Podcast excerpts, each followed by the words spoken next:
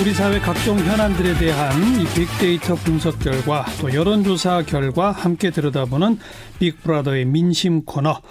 4.15 총선 D-29입니다. 지난주에 이어서 이 격전지 후보들에 대한 민심의 동향 한번 짚어보죠. 여론조사 전문가 한국리서치 김춘석 본부장, 빅데이터 전문가 빅커뮤니케이션의 전민기 팀장 어서 오십시오. 네, 안녕하세요. 안녕하십니까. 나 오늘 가봐야 할 격전지들이 참 여러 곳이에요. 예. 바로 가죠. 먼저 어디로 갑니까?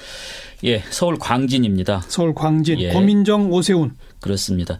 그 전에 그 이번에 제 말씀하신 한 여섯 개 지역 정도를 지금 가볼 건데요. 예. 어, 이 오늘 인용하는 그 여론조사 결과는 전부 그 중앙선거 여론조사 심의위원회 홈페이지에서 확인할 수 있습니다. 예. 어, 여섯 개 지역 각각 그 500여 표본을 대상으로 어, 면접원에 의한 유무선 전화 조사를 했고요. 표본 오차는 95% 신뢰 수준의 플러스 마이너스 4.4% 포인트. 네. 라고 볼수 있습니다. 예. 어, 이 광진들은 사실은 지난주에 우리가 방송을 했었죠. 네. 한국일보 한국리서치가 3월 1일에서 2일 조사에서 오세훈 후보가 오차 범위 내에서 앞섰어요. 오세훈 후보 38.5, 고민정 후보 35.9. 그런데 이제 2주가 채 지나지 않은 시점. 의 조사 결- 결과가 이제 그 최근에 나온 건데요. 예. 어, 후보 간 지지도가 달라졌고 그래서 역전이 되거나 다 초접전 양상입니다. 음. 먼저 그 KBS 한국일보가 한국리서치에 의뢰해서 3월 12, 14일, 그러니까 2주 후쯤 되죠. 고민정 후보 43.3, 오세훈 후보 32.3. 오, 이거는 오차 범위를 벗어났네요. 그렇습니다. 역전이 오. 됐는데 오차 범위까지 좀 벗어났죠. 그러네요. 어, 비슷한 시기에 중앙일보 입소스 코리아가 3월 10일에서 11일 어, 사이에 조사를 했는데요. 예. 고민정 후보 44.5, 오세훈 후보 36.8. 음. 그 오차 범위 이내지만 고민정 후보가 좀 앞서는 양상이었고요. 아, MBC 코리아 리서치 3월 14일, 15일 조사 뭐 가장 최근이라고 볼 수 있는데요. 고민정 후보 41.7, 오세훈 후보 39.8. 아주 뭐 초박빙이죠. 딱 붙었네요. 그렇습니다. 어. 그 조사 결과에 다소간 뭐 차이는 있습니다만은 그 판세의 변동이 좀 있을 것이고 앞으로도 그 추이를 지켜봐야 될. 최대 관심 선거구를 할 수 있겠죠. 그다음 그 예. 동작을 그렇습니다. 이수진, 나경원 판사 출신 두 변이 붙은 여기는 어떻게 됩니까? 예, 그 판사 대 판사 아, 대결로 이제 관심을 모았던 건데요. 중앙일보 입소스 코리아 3월 13일, 14일 조사에 따르면은 나경원 후보 36.6, 이수진 후보 36.2 아, 똑같네요. 같습니다. 예, 그런데 이제 그 당선 가능성을 보니까 나경원 후보 50.6%, 이수진 후보 26.6. 두 배 가까이 나경원 후보가 높긴 합니다. 예. 어, KBS 한국일보가 이제 한국리서치 의뢰에서 3월 12일, 14일에 같은 지역을 조사를 했는데 이때는 이수진 후보 37.0%, 나경원 후보 33.4%. 오차 범위 내예요. 네. 어, 여기도 당선 가능성은 나경원 후보가 49.9, 이수진 후보 29.9. 예, 어, 후보가 높죠. 네. 그두 조사의 경향성은 비슷해 보여요. 그래서 앞으로도 그 경합도를 봤을 때는 추이가 아주 주목되는 지역이라고 볼 수. 있겠습니다. 광진을 하고 동작을은 지금으로서는 모르겠어요. 그렇습니다. 이 이수진, 나경원 두 후보에 대한 그 빅데이터 상에서의 반응이 좀 나옵니까? 아무래도 이수진 후보는 아직 좀 생소하지 않나요? 맞습니다. 언급량이 많지가 않고요. 그죠? 지난 어. 한달 동안 12,500여 건밖에 언급이 안 됐고 이 언급량이 90%도 어, 여론조사 결과 이후 한 2, 3일 만에 등장을 한 것이에요. 예, 예. 그리고 연관어도 보면은 뭐 나경원 민주당 판사 공천 여론조사 전략 고민정 오세훈 비리 정치 이런 키워드들이라 뭐 특별한 것이 보이진 않습니다. 긍부정 비율이 45대 20.6인데 다만 어떤 지금 음 이야기들이 나오고 있냐면 그 이수진 후보를 지지하는 사람들의 글 속에서 음. 어떤 긍부정 단어가 다 등장을 하고 있고요. 뭐 나경원 후보 자녀 관련 의혹들 여론조사 결과 현재 결과를 제시하면서 지금 만만치 않은 상황이니 우리가 더 뭉치자라는 내용의 글들이 예. 지지자들을 통해 지금 공유되고 있는 그런 음. 상황입니다. 지지자들은 이수진을 검색하면서 네. 뭉쳐보자. 맞습니다. 나경원 후보에 대해서는 어떤 언급이 나와요? 이수진 후보 언급량이 90%가 여론조사 이후에 등장했다면 나경원 후보의 경우 이제 타 방송에서의 뭐 자녀 의혹 관련 보도라든지 그다음에 윤석열 검찰총장과의 뭐 이런 여러 관계들 예. 이 2월 18일 하루에만 한 2만 5천여 건의 언급량이 생성될 정도로 그 어. 보도 이후에 많이들 이제 어 언급을 했고요. 예. 언급량이 10만 1000건 정도여서 이수진 후보보다는 굉장히 많습니다. 음. 어, 연관어가 윤석열, 딸, 아들, 검찰, 조국 수사, 입학 비리, 저자, 논문 표절 쭉 보시면 대부분이 좀 그- 부정적 그렇습니다. 의혹이나 문제 맞습니다. 이런 어. 14.2대 69.2예요. 그래서 부정, 긍부정 비율이 그렇습니다. 예. 부정 비율이 상당히 높죠. 그래서 지난 한 달은 더불어민주당 지지자들이 지금 나경원 후보의 약점이라고 생각되는 여러 의혹 관련 글들을 집중적으로 올리고 있다라는 네. 걸알 수가 있는데 확실히 빅데이터 상에서는 더불어민주당 지지자들이 훨씬 더 우세하게 좀 활동하고 있다 이렇게 그렇죠. 좀 보여집니다. 네. 그리고 서울에서 또 하나 관심 가는 데가 구로을 지역이에요. 예. 그 윤건영 전 청와대 국정상황실장 예. 그리고 미래통합당의 김용태 후보가 맞붙는 곳이죠. 그렇습니다. 이 구로을 그다음에 최재성 대 배현진 이 송파을 예. 두 군데가 또 관심인데 예. 어떻습니까 결과가? 예, 구로을 그 윤건현 전 청와대 국정상황실장은 대통령 복심이라고 하죠. 그 여기에 그 대항마로 그 어, 미래 어, 통합당의 그 삼선 김용태 의원인데 원래 그 다른 지역군데 전략 공천으로 이 지역에 투입된 거 아니겠습니까? 예, 예. 그 중앙일보 입소스 코리아가 3월 11일, 12일 이틀 동안 그 조사를 했는데요. 음. 전체 유권자에서는 그 윤건영 후보가 45.4, 김용태 후보가 23.4. 어, 여긴 차이가 크네요. 네, 조금 차이가 납니다. 어. 어, 당선 가능성에서도 윤건영 후보가 46.9, 김용태 후보 15.9 조금 아. 더 어, 벌어지고 있죠. 여기는 김용태 후보가 원래 나오던 지역도 아니고 해서 그렇습니다. 이런 것 같아요. 뭐 거의 네. 더블 스코어 이렇게 이상 나오네요. 그리고 뭐 원래 또 이쪽 지금 현재 여당의 어, 지역이라고 볼 수 있죠. 네. 박영선 후보 지역구. 어, 박영선 장관, 의 지역구였던 곳이죠. 그렇습니다. 어. 예. 그다음 송파을. 예, 송파을 여기는 2018년에 재보선 때 붙었던 그 두 어, 후보인데요. 예. 최재성 후보, 이제 배현진 후보죠. 어, 사실은 이 두 분은 또 문재인 대통령과 홍준표 전 대표를 대리하는 그런 후보 로 그렇게 또 자리매김이 되고 맞아요. 있죠. 그래서 예. 전직 대선 후보 간의 이제 대리전이다. 이런 점으로 이제 관심을 끄는 지역인데 예. 중앙일보 입소서 코리아 3월 11일 12일 조사에 따르면 어, 최재성 후보 37.5, 배현진 후보 40.3, 어, 사실은 지금 수도권의 대부분이 좀 정부 여당 후보들이 좀 높게 나오는 그런 추세인데 네. 어쨌든 오차범위 내이긴 합니다만 그 강남권이니까 또 송파 을 지역은 그렇죠. 네. 그런데 이제 2018년에 그 재보궐 선거에서는 최선 후보가 최재성 후보가 54.4, 배현진 후보 29.6이었어요. 물론 이제 바른미래당 박종진 후보가 15.3이니까 음. 사실은 여당과 야당으로 하면은 팽팽해요. 그렇습니다. 배현진, 박종진 그 당시 합하면 45가 넘네요. 그렇죠. 어. 네, 그래서 뭐 여기는 또 팽팽하네요, 정말. 알겠어요. 예. 네. 그 서울 외 지역으로 좀 시선을 돌려보면 음. 예, 심재철 지금 미래통합당의 원내대표 예. 5선 아니겠습니까? 그렇죠. 거기에 지금 맞서고 있는 비례 초선의 그 더불어민주당 대변인이죠. 이재정 대 심재철. 예. 여기 조사 결과 있습니까? 예. 거기에 또 최선 후보까지 있죠. 그러니까 정의당 후보가 또 있죠. 그렇습니다. 맞아요. 그러니까 3자 구도예요. 그, 예. 음. 현역 그 3자 구도라서 아주 관심인 지역인데요. 그러니까 안양 동안 을인데 그죠? 그렇습니다. 그 KBS 한국일보가 이제 한국리서치에 의뢰해서 3월 12일부터 14일 동안 조사를 했는데요. 예. 어, 이재정 후보 42.8, 심재철 후보 33.4, 최선 어. 후보 5.5. 그래서 이재정 후보가 오차 범위를 좀 벗어나서 심재철 후보에 앞서 있습니다. 그러네 그러네요. 그런데 적극 그 투표층 반드시 투표하겠다 이쪽 계층을 보게 되면 이재정 후보 43.4, 심재철 후보 39.4 오차 범위로 좁혀져요. 허허. 그리고 또 당선 가능성을 보니까 이재정 후보 40.6, 심재철 후보 44.3. 오히려 아. 심재철 후보 당선 가능성 또 높게 보고 있죠. 예, 예. 아주 박빙이라고 볼 수 있는 지역구라고 볼 수 있겠습니다. 이 세 후보에 대한 빅데이터상 반응은 어떻습니까? 네, 두 후보 위주로 일단 조사를 해봤고요. 심재철 후보의 언급량이 3만 7천 건으로 가장 많습니다. 그, 그 그분은 뭐 원내대표가 하니까 그렇죠, 맞아요. 뉴스에 많이 나오니까. 그리고 이재정 후보 같은 경우는 5,600건 정도 언급이 됐는데 음. 여론조사 이후 관심도는 올라가고 있지만 이 두 후보의 이 대결에 있어서는 전체적으로 코로나19 사태로 인해 총선에 대한 관심도 보다는 좀 코로나19 관련한 어떤 키워드들이 원내대표, 심재철 원내대표 때문에 그런 것 같습니다. 예. 특별히 눈에 띄는 연관은 없고 이번 총선 역시 몇몇 지역구에 큰 관심 받는 인물 외에는 결국 좀 당에 대한 좀 투표로 전개가 되지 않을까 빅데이터 상의 언급량을 보면 좀 그런 어, 그렇죠. 모습을 볼 수가 있고요. 코로나 때문에 더 정당 투표가 가죠. 맞습니다. 그 음. 그 긍부정 비율이 이재정 후보 같은 경우는 36.5 대 28.3 그래도 긍정 감성어가 좀 높습니다. 네. 뭐 바라다, 어, 믿다 이런 단어들 부정 감성어는 밀리다, 어렵다라는 표현들도 있어요. 음. 어, 심재철 후보 같은 경우는 말씀드린 대로 3만 7천 건 코로나가 연관어 1입니다. 그리고 원내대표라든지 뭐 황교안 대표, 신천지, 대통령, 총선, 뭐 탄핵, 민심 추경.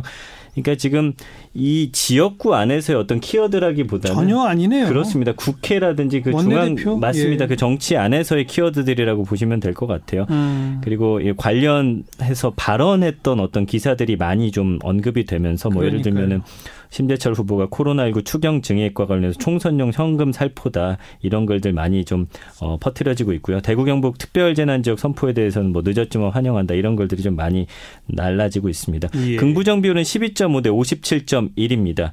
그래서 역시나 부정 감성가 훨씬 더 높게 음. 나타나고 뭐 재앙이다, 어이없다, 무능하다 이런 단어들로서 좀 부정 감성 비율이 확실히 높게 나타납니다. 네. 그다음 대구에 지금 라이벌 대항이 하나 있잖아요. 사선 의원끼리 둘이 붙은 예. 김부, 김부 겸 대 주호영 예. 대구 수성갑. 그렇습니다. 여기도 여론조사가 있었죠. 그렇습니다. 그 대구 수성갑 인데요. 그 여당의 유력한 그 대선 후보죠. 김부겸 후, 김부겸 후보. 여기에 맞서서 이제 그 원래는 그 수성을 바로 옆에 바로 옆 지역으로 이제 간 거예요. 옮겨왔어요. 그렇습니다. 이게 전략 공천이 된 건데요. KBS 한국일보가 한국리서치에 의뢰해서 3월 12일부터 14일까지 조사를 했는데 네. 김부겸 후보 31.1, 어, 주호영 후보 37.3. 하하. 예, 이제 오차 범위 내이긴 합니다. 주호영 후보가 앞섰네요. 그렇습니다. 어, 적극 투표층으로 보니까 김부겸 후보 33.9, 주호영 후보 42.3. 조금, 더 벌어졌죠. 벌어지네요. 그렇습니다. 어. 당선 가능성에서도 김부겸 후보 30.9, 주호영 후보 44.6으로 주호영 후보가 당선 또, 또 벌어지네요. 예, 더 벌어지고. 예. 대구의 특성이 좀 반영이 된 곳이라 할 수 있겠죠. 그 최근 정당 지지도는 어떻게 나옵니까? 예. 어, 제가 최근에 봤던 그 조사 결과 중에 가장 사실은 저는 주목했던 결과인데요. 뭐가요? 어제자의 그 한겨레에서 네. 어, 서울대학교 국제정치 데이터 센터와 함께 어, 작년 9월부터 올해 3월까지 6개월 동안 중앙 그 여심위에 있는 그런 정당 지도를 다 모아서 분석을 음. 한 겁니다. 예, 예. 23개 그 여론조사 회사가 실시한 조사 결과를 이제 분석을 했는데요. 어, 어쨌든 통계 처리를 했고 그 미국의 아주 유명한 그 어, 통계학자 네이트 실버라고 있거든요. 그 네. 그 사람이 이제 방법론을 적용을 한 건데. 예.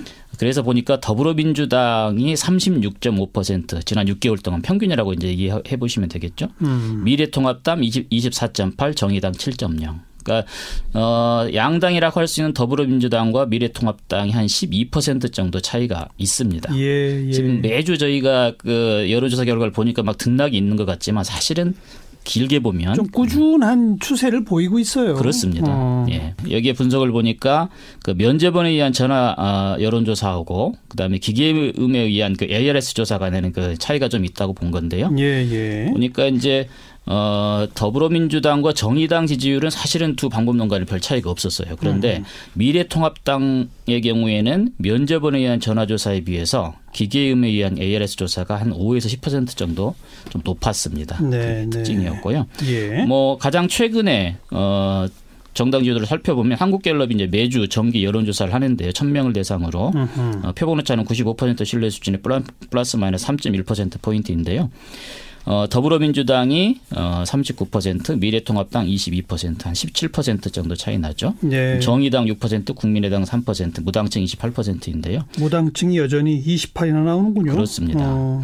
어 그리고 정의당은 좀 정체돼 있는 그런 느낌이고 국민의당의 그 상승 여부 여기 좀 주목이 되는데 예. 어, 앞으로 총선을 두고 있는데 그 비례대표 의원 수와 관련이 있기 그렇죠. 때문에 어, 정당 지지도의 변화 여부 계속 관심사입니다. 총선이 다가오면서 각 정당 언급량이나 연관어가 좀 변화가 보여요 빅데이터 상에? 지금 거의 각 당마다 세 가지 정도 키워드로 정리가 되는 것 같습니다. 코로나 관련한 어떤 대응이나 대책들, 음. 그 다음에 비례대표라든지 총선 후보에 관련된 공천 이야기들. 관련된 그렇죠. 공천 관련 음. 이야기. 그다음에 이제 비례정당 이야기. 이렇게 예. 세 가지 정도로 거의 비슷하게 나타나고 있고요. 예. 더불어민주당 같은 경우는 언급량이 9만 4천 100여 건 정도. 그래서 긍부정 비율이 30.7대 44인데 이 부정 감성어 중에 좀 어, 눈여겨 볼 만한 게 휘둘리다라는 단어인데 이게 좀 부정 감성어 비율을 확 올려놨거든요. 음. 이게 가장 많이 퍼날라진 글이 사실은 더불어민주당 지지자의 글입니다. 그러니까 더불어민주당 국회의원들이 더 이상 조중동 그만 보고 너무 휘둘렸 지 않았으면 좋겠다. 뭐 이런 보수 언론에 그렇죠. 휘둘리지 마라. 그런 아. 어떤 응원의 글이었는데 이게 좀 그 감성어 때문에 예. 부정비율을 좀 높게 끌어올렸고요. 예. 미래통합당 같은 경우는 미래한국당과 거의 언급량이 두 개가 같이 비슷하게 나옵니다. 3만 8천 건, 3만 2천 건. 음. 물론 어제 이제 미래통합당과 미래한국당 비례대표 어떤 그런 갈등들은 이 안에 좀 포함이 되진 않았지만요. 예, 예. 어, 그 이후에는 또 언급량 둘 다 높게 올라갈 것 같습니다. 더, 그렇지만 더 올라가겠죠. 예, 미래통합당 같은 경우는 긍부정 비율이 17.7 대 58.9. 역시나 아까 미래통합당 후보들 과 비슷한 비슷해요. 긍부정 비율이에요. 예. 그리고 미래한국당 같은 경우는 14.6대 58.5 역시나 비슷합니다. 그래서 음. 부정 감성어는 뭐 꼼수, 논란, 가짜, 불법 그런 단어들이고요. 네. 이제 재밌는 건 정의당과 국민의당인데 음. 정의당이 13만 1천 건으로 언급량이 가장 높게 나타나고 있습니다. 지난 한 달 동안은요. 더불어민주당보다도 정의당 언급량이 더 많네요. 그렇습니다. 오. 아무래도 더불어민주당 그 비례정당과 관련해서도 함께 엮여 예, 있고요. 예. 그다음에 이번에 비례대표 발표한 이후 에 사실은 몇몇 후보들에 대한 좀 논란이 있었잖아요. 그 게임하고 뭐 맞습니다. 음주운전. 음주운전. 네, 그래서 네. 그런 걸로 언급량이 확 올라갔어요. 그러면서 아. 긍부정 비율도 보통 때보다 부정 비율이 확 높게 나타난 게 19.4 대 56.1이나 이렇게 드러나게 됐고요. 예. 국민의당 같은 경우는 언급량이 5만 1천 건인데 야, 여기도 미래통합당보다 많네요. 예, 그렇습니다. 어. 근데 확실히 안철수 후보가 그 대구에 가서 의료 봉사 활동했던 게 맞아요. 당의 이미지를 확실히 좋게 해줬다라는 걸 알 수가 있는 게 땀에 흠뻑 젖은 사진 한 장. 맞습니다. 그 사진 한 장의 힘이 큰 거죠. 그래서 긍부정 비율이 37.5 대 32.3으로 어, 모든 정당 중에서 가장 높게 나타나고 있습니다. 긍정이 더 높네요. 그러니까 확실히 어. 그 의료봉사 활동이 국민의당의 이미지를 좋게 하는 데는 큰 역할을 했다 이렇게 보시면 될 것 같습니다. 네. 앞으로 한 달도 채 남지 않은 21대 총선 두 분은 어떻게 전망하세요? 우리 김춘석 본부장부터. 예, 저는 한 달이 절, 결코 그 짧지 않다고 생각을 합니다. 우리나라 뭐 정당 변화 심하고 또 현역들 많이 뭐 변화가 있고 그러지 않습니까? 또 현안에 대한 또 민감도가 워낙 높죠. 예. 뭐 크게 저는 한세 가지 정도가 변수가 있다고 보는, 보는데요. 어쨌든 지금 임기 중반이기 때문에 그 정부 여당 심판, 야당 심판 이걸 어떻게 지금 소위 중도층에서 그 판단을 할 거냐. 예. 지금은 거의 뭐 5대 5라고 볼 수 있거든요. 여기 이제 큰 변수이지 않나 싶고요. 그다음에 뭐 올해 선거의 가장 큰 특징 역시 코로나 19 영향이겠죠. 맞아요. 예. 맞아요. 그 자체적인 영향, 뭐 정부 대응이랄지 이슈에 대한 판단, 경제에 미치는 영향, 이게 또 투표율에 미치는 영향 이런 것도 다 관심이 있는데 사실은 이 코로나 19 때문에 지금 국정 운영에 대한 평가랄지 정책에 대한 논의랄지 이런 것을 다 지금 덮고 있는 양상. 그리고 네. 또 후보들은 또 선거 운동을 또 제대로 못 하고 못 하죠. 있죠. 예, 이런 네. 것들이 좀 그 영향이 어떻게 더 미칠지 변수이라고 볼 수 있겠고요. 그다음에 이제 뭐 그 직접적으로는 연동형 비례대표제가 사실은 지금 각 당의 의석 수 에 어느 정도 영향을 미칠 것이냐 이게 지금 예. 뭐 가장 직접적인 영향일 수 있고 여야 모두 뭐 비례 정당에 참여하거나 창당하거나 이러고는 있는데 그렇죠. 그게 어떤 결과를 낳을지 그렇죠. 이것도 하나의 관전 포인트죠. 그게 있고 또 뭐 그러다 보면 또 지역구 투표에 또 이 요인이 어떻게 미칠 것이냐 음. 이것도 같이 또 어, 봐야 될 부분이라고 봅니다. 네. 전민기 팀장은 어떻게 또 이제 보세요? 빅데이터 상으로 봤을 때 코로나 19의 영향이 사실은 끝까지 영향 미칠 것 같고요. 예. 근데 재밌는 건 코로나 19라는 키워드는 계속 동일하게 등장하고 있었는데 반응들은 실시간으로 바뀌고 있습니다. 코로나19 처음 대응에 대해서는 이제 정부가 잘하고 있다라는 음. 긍정 반응이 많았는데 신천지 집단 감염 이후에는 또 부정 비율이 확실히 높아졌다가 예. 최근에는 다시 긍정 비율이 올라가고 있는 상황이거든요. 예, 예. 그러니까 총선 바로 직전에 코로나19의 상황이 어, 국내 상황이. 어떻냐가 굉장히. 긍부정 비율에 큰 영향을 미칠 것으로 보이고요. 미래한국당과 미래통합당 같은 경우는 지금 약간의 갈등의 모습으로 비춰지는데 얼마만큼 좀 하나로 뭉쳐지느냐 음. 이런 점들이 좀 빅데이터 상에서는 약간 긍부정 비율을 많이 끌어올리고 내리는 네. 그런 어, 이슈가 될 것 같습니다. 우리 국내의 코로나19 상황이 어떻게 전개되느냐가 핵심적 변수인데요. 네. 동시에 다른 나라들의 또 코로나19 상황하고 그렇죠. 비교를 하게 돼요. 맞습니다. 예. 그러니까 어 다른 나라들에 비하면 우리가 좀 낫네. 음. 어 다른 나라는 극복하는데 우리는 왜 더 심해지네? 요게 중요한 포인트가 돼요 네. 이번에. 자, 빅브라더의 민심 어, 김춘석 본부장, 전민기 팀장 두 분 수고하셨습니다. 고맙습니다. 네, 감사합니다.